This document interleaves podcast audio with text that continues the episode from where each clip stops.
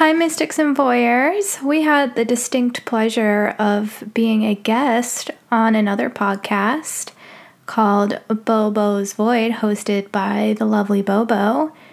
We're so happy we're able to share it with you here also. We discussed how we came about creating this podcast. We talked a little bit about ourselves, spirituality, and general fun tarot stuff as well. So we hope you enjoy.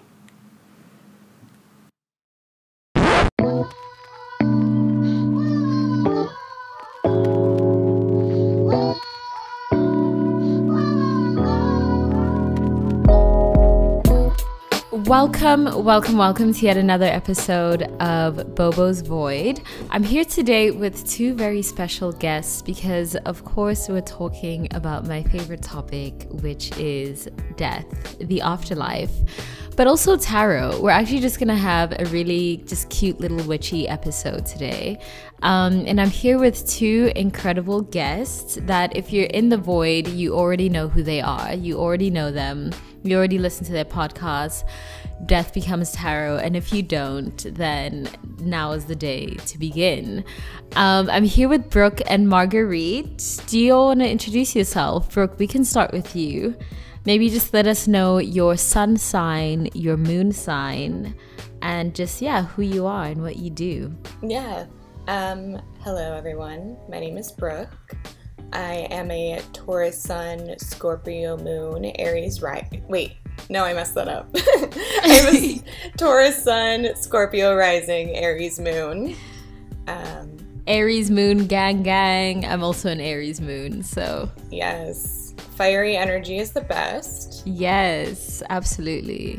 Um, but yeah, I've been practicing tarot for like 10 years now. Um, I was mentored by somebody else, but since then I've been mostly self taught. I don't do it professionally though, um, I just do it for fun. Mm. But, and on friends and things like that. And yeah. Lovely. Uh, Marguerite, do you want to introduce yourself? Uh, sure. Um, I'm Marguerite. My sun, moon, and rising are Pisces, Scorpio, Gemini. Um, Very chaotic. Uh, yeah. So, and I just realized I had my eight year anniversary of reading tarot this oh past January. So, yeah. Um, yeah, and I, um, I do have a, a tarot business, and I do the podcast with Brooke. So, amazing! I love it. it can you both like get into a little bit more about like what tarot is and how you got into it. Like how does tarot differ from I was listening to your podcast and I think it was you Marguerite who described tarot as like spicy psychology. Um, which I like that definition because yeah, the tarot does it drags you by the hair follicles in a way that like a therapist or a psychologist wouldn't. But yeah, do you want to just sort of like for people who might not know who or who might not even be that familiar with it, like what is tarot? Uh yeah, um I don't even think a spicy psychology wasn't my term. I stole that from someone and I can't remember where I yeah. where I had heard it or where I had seen it, but I saw it somewhere and I was like that makes so much sense because tarot is a self-help tool mm. and um the cards can definitely be really sassy. um, and especially depending on the person you go see, um, they can also be really sarcastic. So mm. it depends on the reading of them.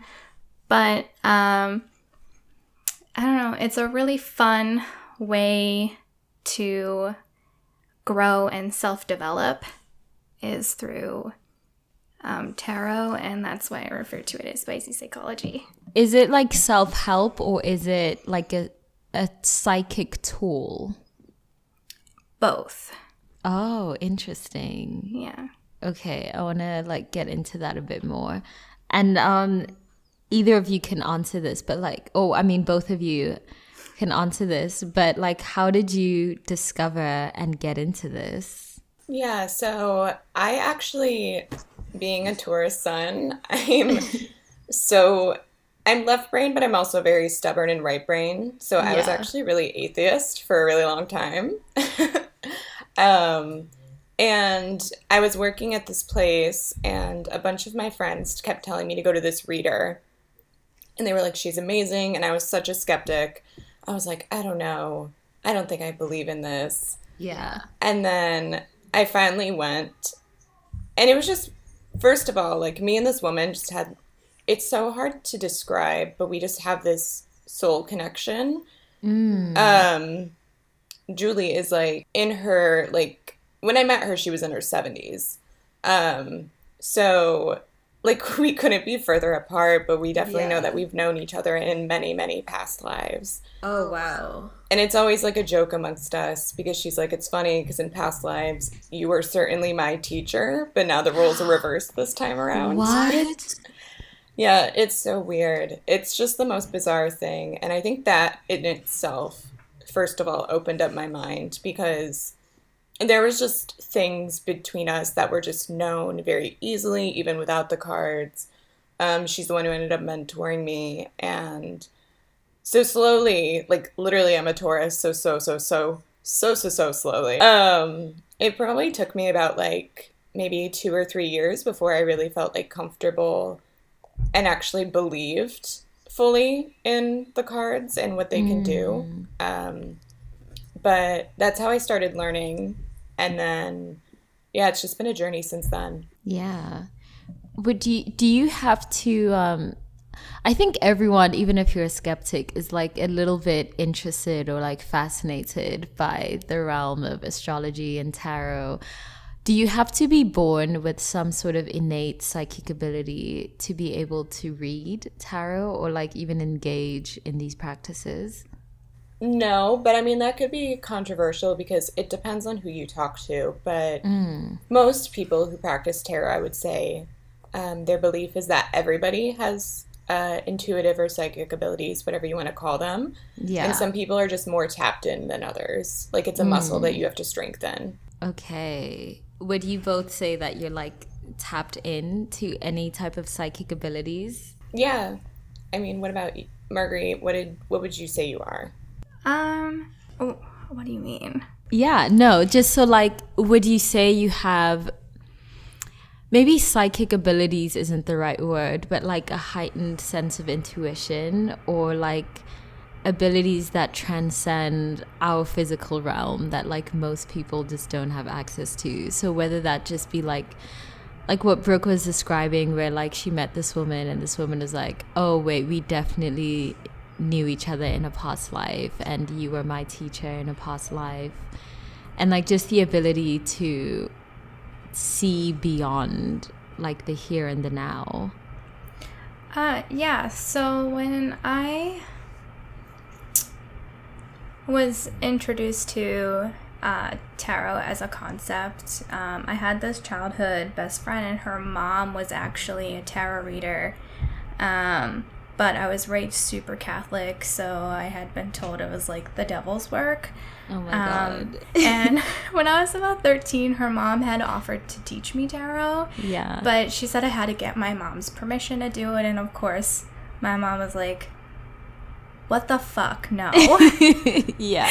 and so, like, I went away from it, and when um, I turned 18, a friend gave me a tarot deck, and I had always remembered my nanny, um, my great grandmother, telling me when I was five that the Viola women in our family um, had special abilities. Oh. And um, so um, I don't know if it was because of all of those things adding up that it led me to want to listen to my intuition more. Um, so I would say I have a heightened sense of intu- intuition, and I think you do need to be aware of your intuition in order to read tarot.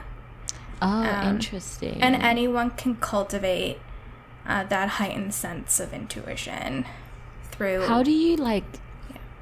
This is something that I struggle with myself, but like, how do I know how do I differentiate between my intuition and just like my impulses um, or my desires? Like, how do I differentiate between everything that's going on in my mind and my body to like single out my intuition? Where is it? For me, it was about practice. And I think uh, keeping track, especially in my earlier years of my moods, like keeping a mood tracker helped mm. me to start to identify and differentiate between when I was just feeling anxiety and when I might have been feeling something else. I would say too, like your intuitions are really your instincts a lot of the time. So oh. normally when you get like a gut reaction to something or that like initial impulse, um, if it's not something that's like associated with like another thing like anxiety or something like that, typically that's your intuition speaking. And I mean, for mm. me, eventually it's almost like I hear a different voice in my head when I'm like intuitively receiving something. But I think it's also oh. different because if you like refer to psychic abilities, there's they basically call them like the clairs. So there's four different types of clairs, which is clairsentience, and that's I think through smell, right? Yeah, clairaudience is through hearing. Claircognizance is knowing, and then what's the fourth one? Clairvoyance, which is seeing images. Oh. So I would say that I'm claircognizant. So like when I'm reading um, the cards, or if I'm just journaling or things like that, and I'm receiving knowledge, um, I just receive knowledge mentally. Like it's very weird. Right? Hmm. Mm-hmm. I, I hear my nanny's voice in my head sometimes. Um, wait, sorry. What is what is a nanny? Is that your grandma? Oh yeah, it's the Italian term for grandmother. Oh so. my god, that's the cutest! Wow, I love yeah. that.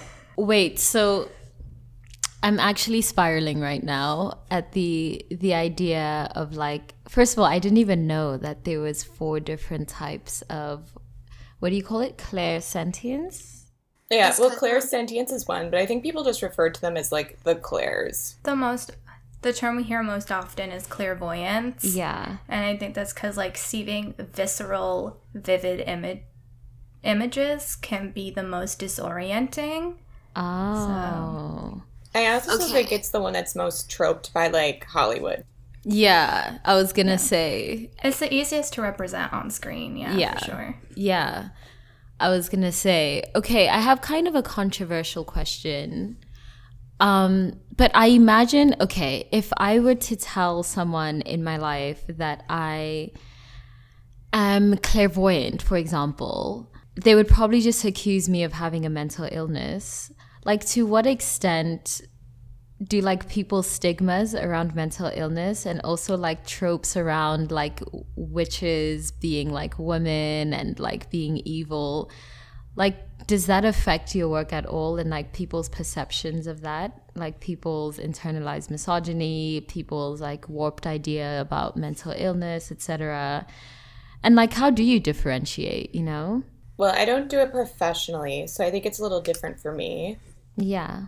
Especially because I honestly have kept this hidden for a really long time. It's not something I really discuss unless I'm in circles where I know I'm with people who also practice similar things. Um, mm. Since the podcast coming out, uh, obviously I'm talking about tarot openly, but I think there's a lot of people that are still, they just don't take it seriously. They don't believe in it.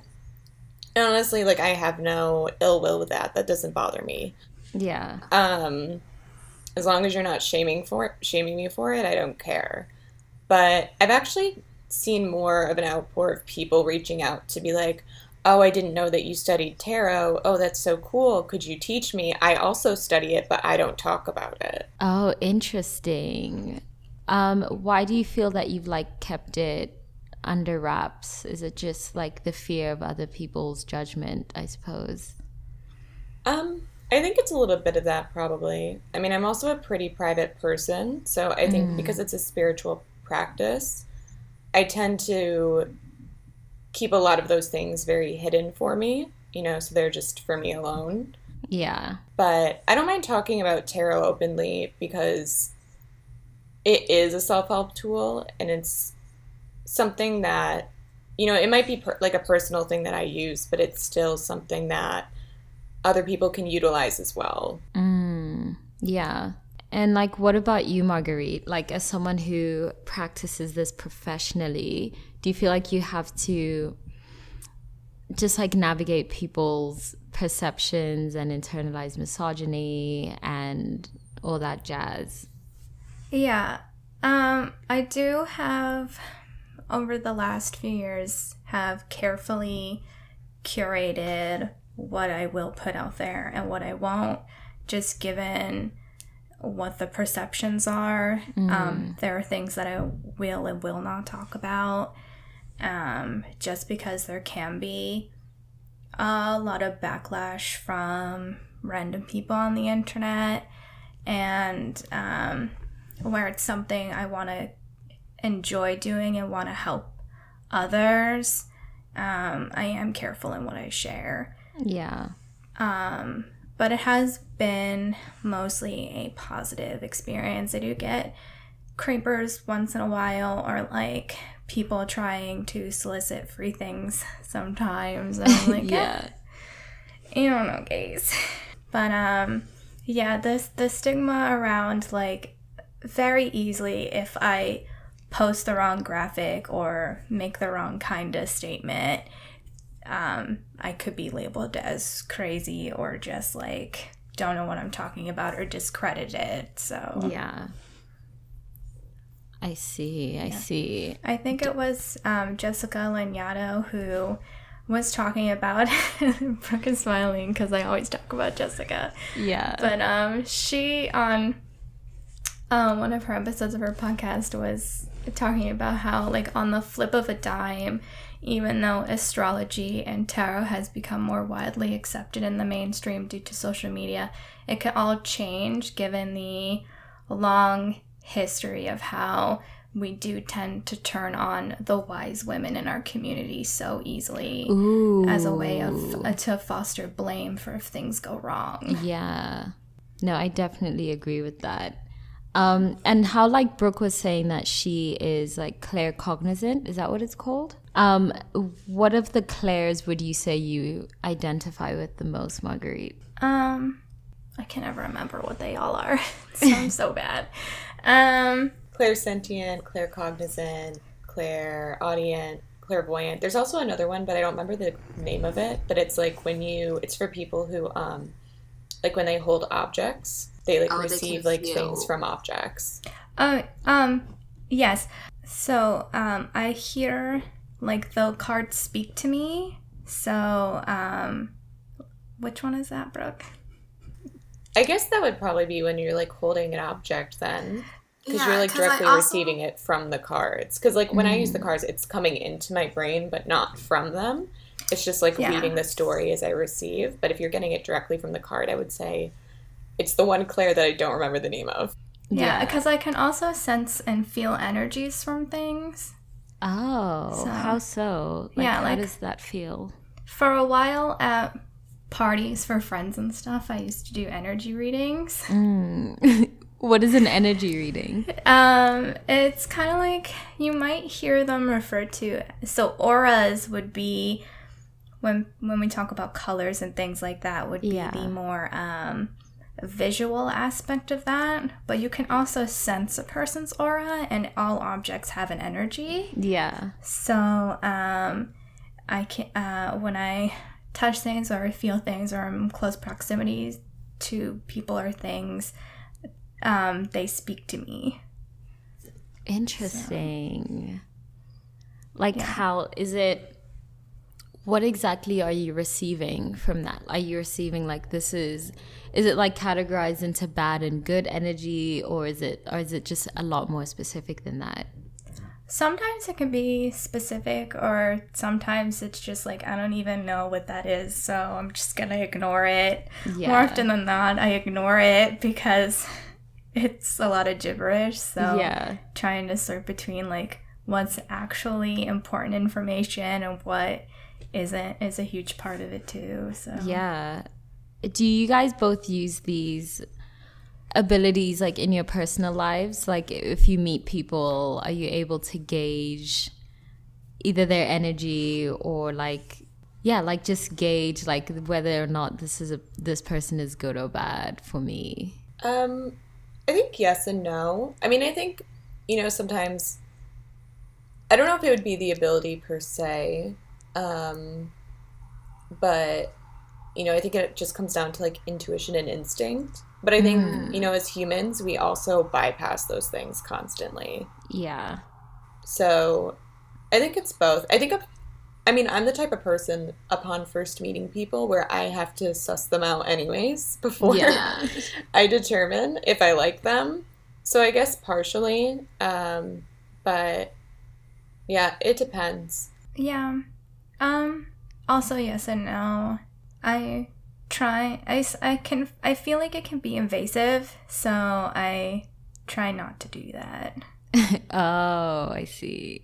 Yeah. Um, but let's get into your podcast Death Becomes Tarot. How did that come about? So we can't fully agree or remember, but we know that it had something to do with Leah. To my memory, we were talking about it in our chat and um she said something about, well, why don't you two just start a podcast together? And we were like, mm. oh, okay. And then Marguerite privately messaged me. She's like, wait, do you actually want to? And I was like, sure. And then Marguerite was like, wait, do you have any ideas? And I was like, no, like, I. I just said sure. I have zero ideas. Like I just wanted Yeah. Um, but she already had an idea ready. So, and I really liked the idea. So, I signed on. I love that yeah. Then we set a date and we started recording, and here we are. Yeah, and the rest is history. I yeah. love that. So it's oriented around tarot reading, but it's called Death Becomes Tarot. What exactly does that mean? Um, so it's a riff on the title of Death Becomes Her, which is uh, an old Meryl Streep film. Mm. Um, where she dies and comes back to life, much like the death card. And so the idea was to talk about tarot cards in relation to death. Which is almost like a two parter, too, because obviously you have the death card in the deck. So it's like relating the death card if you were to pull it alongside whatever other card we're discussing or yeah. discussing. um, and then it's also about talking about death in the physical and philosophical way as well. Mm. Well, what is the relationship between tarot and death? I never envisioned that the two like had some sort of like symbiotic relationship, but now I'm curious. Oh well, so the death card is all about rebirth and mm. since tarot is a self-help tool in and of itself, you're constantly birthing uh, rebirthing yourself through all of these different types of changes in your life. Mm. Um, so, um, death is kind of all encompass encompassing of what the death card um, can do for you in your life as you rebirth and change and um, go in different directions. Oh, I see. As far as like the philosophical or like yeah, as far as like the philosophical underpinnings of death, like how does that intersect with um, tarot and like what you guys discuss on the podcast? Yeah, I mean, it pretty much so the premise, we have like other episodes that'll be featured in and out, but like the premise behind most of the regular episodes is how death is related to each individual card. So each episode is dedicated to one singular card. But like because death, if we're t- talking about the philosophical, is a lot about rebirth and cycles, and a lot of that relates just directly to any card in particular because each card is, is almost its own cycle that mm. is trying to mm. either bring something into your life, teach you something, have you move past something, encourage you. So there's lots of different facets. It just depends on which card in relation to death and the way that they interact together. Oh, interesting. Um, so, Marguerite, I know that you are on your way to becoming a death doula. Do you mind talking a bit more about that and like your journey towards that? Like, for one, what is a death doula for anyone that might not know? Uh, yeah, so uh, a death doula is someone who accompanies you on your end of life journey. So oftentimes mm. they'll help you come to terms with the death and dying through various means or ways. It's an interesting com- a concept, and they do a lot of things like, um, well, what I do in the in the void just casually is hosting death cafes, which is kind of like a support group in which you discuss your fears, your grievances, or just coming to terms with the way in which you're uh, you're going to that you might be dying soon. So it's really popular. Um, or they help a lot of older people who are coming to terms with the fact that they'll be dying. Um, you can also help with end of life planning um, for people. So that would be like working with funeral homes, um, working with hospice. Um, they're really just um, people to aid that last journey in this lifetime. Yeah. Is this for people who know that they're dying or people who are also like going to take their own lives? Like, does this also count as like assisted suicide? I'm not sure in what ways death doulas work with assisted suicide in states that it's legal. Um, mm. I'm sure that they do. Um, there are very few death doulas um, in the yeah. states. Um, I think it's um, somewhere between uh, 450 to 500 registered people operate as death doulas. So there's not a lot of people doing this work. Um, and it's pretty unregulated as well. So the process is uh, you get certified by somebody who's an already practicing death doula. So you're trained by somebody who um, is a death doula already. Interesting. Um, I'm curious as to like what both of your relationship with death is, because um, Marguerite, you had mentioned that you grew up like really Catholic.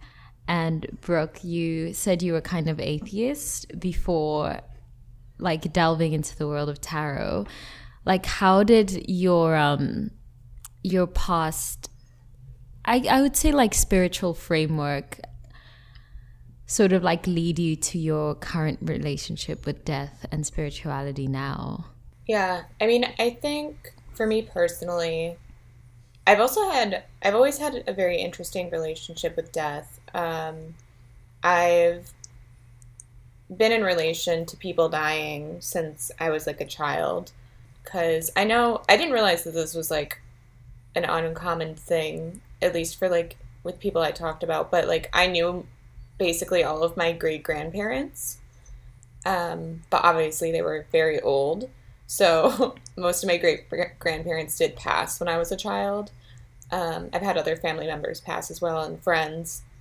Um, so, and I've had friends die from suicide as well as natural causes and things like other things like cancer and things. Um, but I've always had such a weird relation, and for a really long time, I think that I thought that there was something wrong with me because I didn't fully mourn death in the way that we see it stereotyped in like films and movies Mm.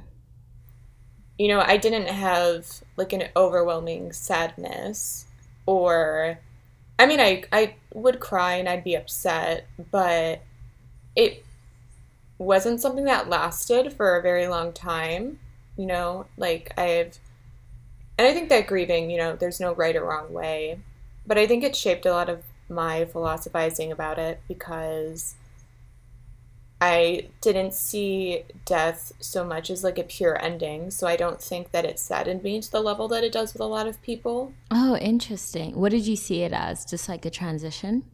Yeah, I think I've. I mean, I don't know if I conceptualized it that much when I was a child, but I do think that I always just considered a transition and that I wasn't, you know, it's just a physical loss on this plane but I think something important to like remember when we talk about death and people actively dying is that is like corny and cheesy as it sounds, that the version of them that you knew is always going to live with you. Mm, yeah, yeah. So, yeah, I guess that sort of shaped a lot of my philosophy. And then um, I have had quite a few Indigenous friends growing up, um, as well as now. And I think exploring the ways that they view death and celebrate death and those sort of rites that they have, I think is more towards the way that I would lean spiritually as opposed to like the traditional like Catholic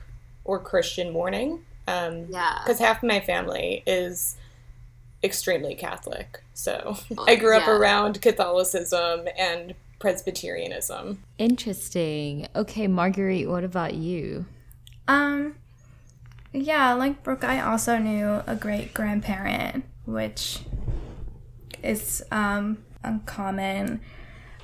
But um, and she, my nanny died when I was quite young, and I didn't really get it. Like, I just thought that she. I was like, oh, she just went somewhere we can't visit right now. Like, mm. that's how I mm. understood it as, like, oh, okay, we just can't go visit her at the old age, age home anymore.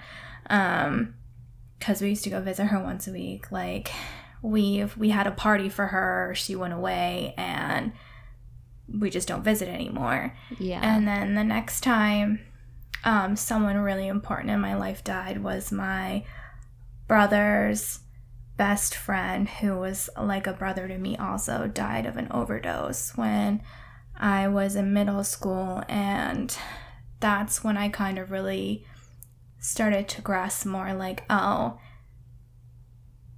this thing and everyone is just so sad and is causing so many people so much grief and then in the catholic religion you kind of you just don't talk about it so no one has open conversations about things so then around that time my uncle had died come to find out later that he had also died of an overdose and then in high school my grandfather became really sick with cancer. And so I remember going to visit him when he was in hospice.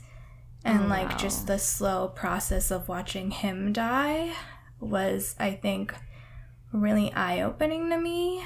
So that like people are suffering in ways that we're not talking about. Mm. So, and then when people die, you all come together, you acknowledge it in this one moment, and then you don't ever talk about it again, yeah. which seemed really weird to me. So, and then the only time in my family in which people were talking about the people who had died was at holidays or like when it might have been that person's birthday or something, was when yeah. we'd get told stories about them.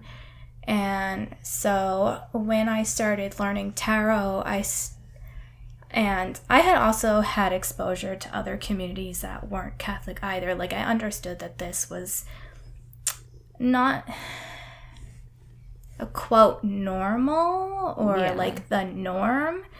Um, like, there were healthier ways to process and go about death, and just healthier ways to process and go about a lot of things. Mm.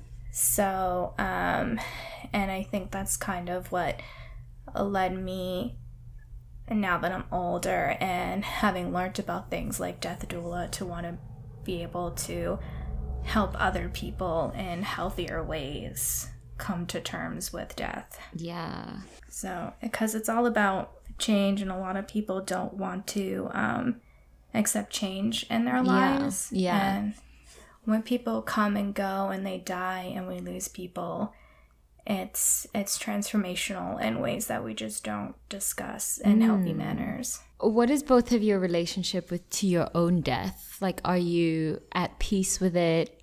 Do you still have like fear towards it or has this practice like helped you really like face your own mortality? Mm. My personal relationship with death for my own death is very convoluted because I have suffered from suicidal ideation.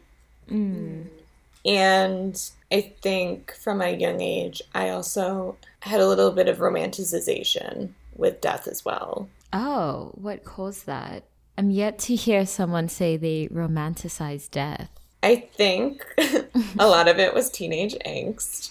Yeah. yeah. On yeah. top of suicidal ideation and depression.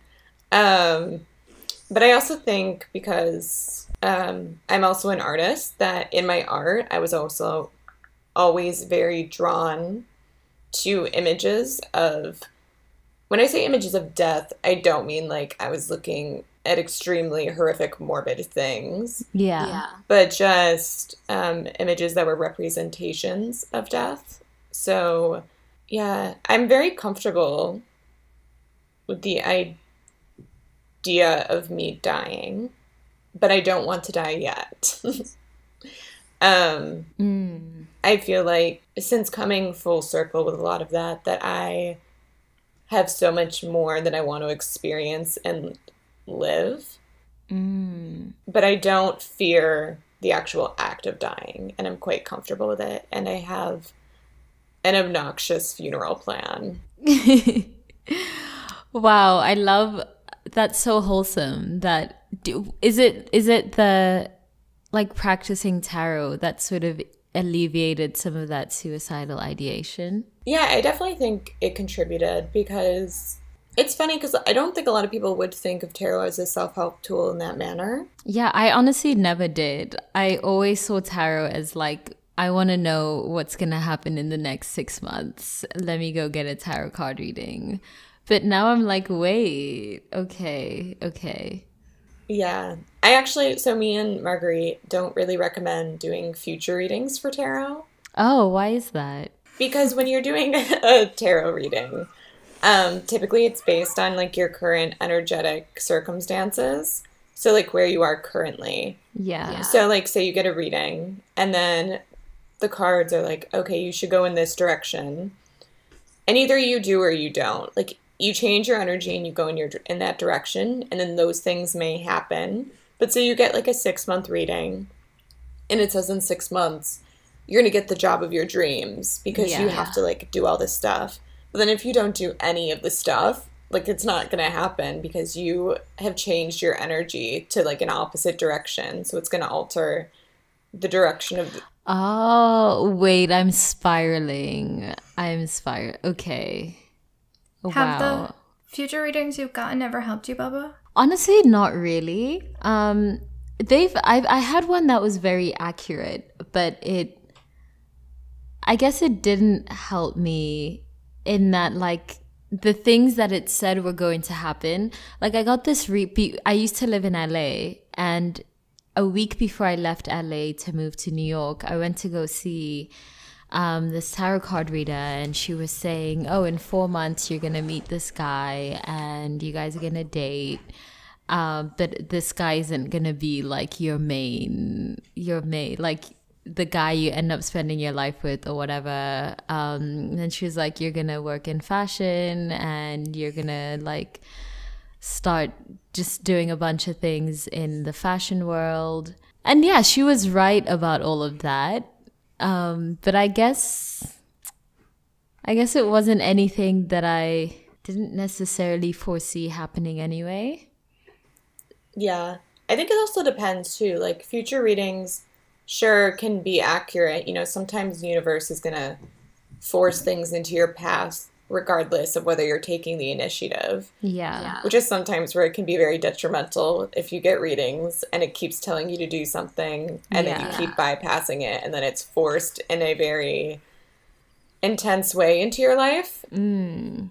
But if you're just getting a future reading to get a future reading, that's fine. But if you don't have like the motivational or emotional like reasoning behind why you're seeking out this insight, it's just going to be like, oh, this thing happened. Yeah, yeah, that's the thing. I think I went in with no intention other than, oh my god, I want to know what's going to happen. Um I wasn't like seeking any insight or guidance or or any of that. So I guess I literally got what I went to get but I think in future, if I were to get a tarot card reading, I think I'd be more interested in like just insights about me and like why I do the the things I do, um, and just yeah, just shit like that. Yeah, I think that's probably what's helped me a lot too. And I used to um, keep a tarot journal, so I would like write down stuff from readings, um, what was coming up, and just kind of keep a path illustrated in that manner, so I could Yeah. see like what I was receiving and what direction it was moving towards. And then I would take it to therapy. Oh, how did your therapist receive that? My therapist loves the idea of how I use tarot and astrology to as a tool outside of her to continue the Yeah. work that we do when I'm in therapy. Wait, how? Oh my god, I actually think I want to start doing this too. Yeah, so like I'll go, I'll see an astrologer and I'll be all like, okay, so this is what um such such and such told me that like this is what has me stuck and like I find that this is holding true in X ways that it's manifesting in my life yeah. or coming up in my life.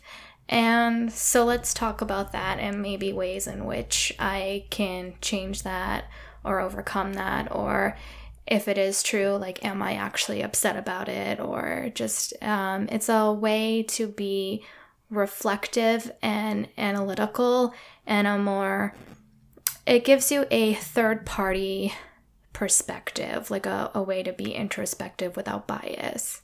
Mm. Yeah. I would say that, like, so things like the Enneagram, your Myers Briggs, your astrology birth chart, I think those are all great introspective tools to understand yourself as who you were born as Yeah. um, and who you've developed to be. But I think things like tarot help to illustrate your behaviors, your patterns, your blockages. So it's a more introspective self help tool in how you go about your life as opposed to just who you are as a person. oh. Can you like do a reading on yourself? Yeah. Yeah, some people advocate that you shouldn't, some people do. There's like a lot of things in the tarot community that can go either way, but I I'm of the belief that you can do readings on yourself and it's like one of the best ways to learn. At the end of the day, it's whatever helps you, Yeah. and that's it. That's what rules it. Yeah, I think I'm definitely gonna start doing like a tarot readings for myself as a supplement to therapy. This has actually just blown my mind because I've never thought to do that. Yeah. So now I'm like, bitch, yeah, let me just do that. Absolutely. Um, before we wrap up, is there anything about tarot or the podcast that you would like people to know? Anything that's not spoken about enough? Um, anything that is particularly important? I mean, I think that at the end of the day, people just have to remember that tarot is a tool. It's not positive or negative. Mm, What you use to make of it, and that there's no right or wrong way to learn. And like we've said many times on the podcast of our own, um, get insight from multiple people. Don't just Yeah. take what me and Marguerite or any other person on Instagram or Twitter says or TikTok. You know, it's something that you need to thoroughly research and develop for yourself and see what works and what doesn't. Because I think like the biggest rule in the community and a lot of like spiritual spaces is take what's applicable and leave the rest. mm, yeah. Also, can my beginner babies out there please stay off WitchTok? Thank you. what is WitchTok? Is It's- witch TikTok? yeah. Why don't you like it? It's not that I don't like it. I think, um, and I'm also iffy on like witch Twitter and witch Instagram. Like, just be mindful of your sources. But I do find that a lot of of the spirituality stuff on TikTok is very surface level and can oftentimes be under researched. Yeah. Um, that's been my. Oh, oh, don't don't even the hexing of the moon uh, come come for you. Oh, What's the time. hexing of the moon? I've never heard of this. So, some witch babies on TikTok thought it would be a great idea to hex the moon, except the moon is kind of the epicenter of all things witchcraft, and so then trying to hex it just upsets a lot of energies in the world, including oh. the spiritual fae, who I just, I don't know, I just wouldn't. There's also a lot of like advocating for like working with the fae on witch TikTok, and I won't even do that. yeah. Just, it's not, this is like, they're talking a lot of advanced stuff or what they perceive to be advanced things with no research whatsoever to accompany it. And it's not like me trying to be gatekeeping or anything, but just go buy a book. Whatever yeah. happened to that? I yeah. don't know. that is hilarious. Um, for anyone listening who's interested in like strengthening their intuitive muscles um, or any of their clair muscles, how do we start going about that? Um, okay, so there's, I mean, obviously Google, but I don't want to be that bitch. no. she um, said Google it, bitch. um, see if there's any local places like local readers, communities, anything that's close to you, because it's going to be easiest to learn from someone that's more directly available to you. going to uh, your local metaphysical shop and asking questions is the most beneficial thing you could ever do because those oh. people are there to help you. Um, like that's what they love to do and that's what they're there to do is to recommend books for you recommend crystals all of these things. So, yeah. yeah, so Google your local metaphysical shop, give that a try. But also, um, like I had said earlier, like um, keeping track of your moods in a journal, um, maybe meditating is always great. Um, even buy a deck. Um, I think I say it on the podcast a couple times. Um, you can get a Rider Waite Smith deck for like $10 and start to teach yourself tarot. So, yeah. And I would say, like, sources that I trust and think they have valuable opinions on the matter would be Old Ways on Instagram, The Hood Witch, um, Harmony Nice on YouTube. She does more Wicca content, but she also does like a bunch of tarot. I like Juliet Diaz for a more um, indigenous um, perspective on things as well. Um, she actually has a fantastic book out too called Witchery that's great for any beginners. And then also um, Bahati Life on Instagram, and she has a YouTube channel and she does astrology and tarot. Wow, yeah. thank you. I'm I'm excited to delve into all of this knowledge. For anyone who's listening to, please go listen to Death Becomes Tarot immediately. I'm gonna link. Um, are you guys only on Spotify or are you now on Apple Podcasts? We're like on everything. Anchor okay. just did the thing where it distributes it on everything. Okay. So. Yeah, we're yeah. on sites we don't even know. I was like, what the freak is a pocket cast? I know, I know. Um, okay, well, I'll I'll put all the links for Death Becomes Tarot, including their Instagram, and should I also put your individual Instagram accounts? Yeah. yeah. Okay, perfect. Yeah, go hit them up. Go find them in the void. Marguerite hosts a a really beautiful death cafe in the void. Um, I'm really excited for the next one. So join us and thank you for listening. I'll catch you in the next episode. Bye.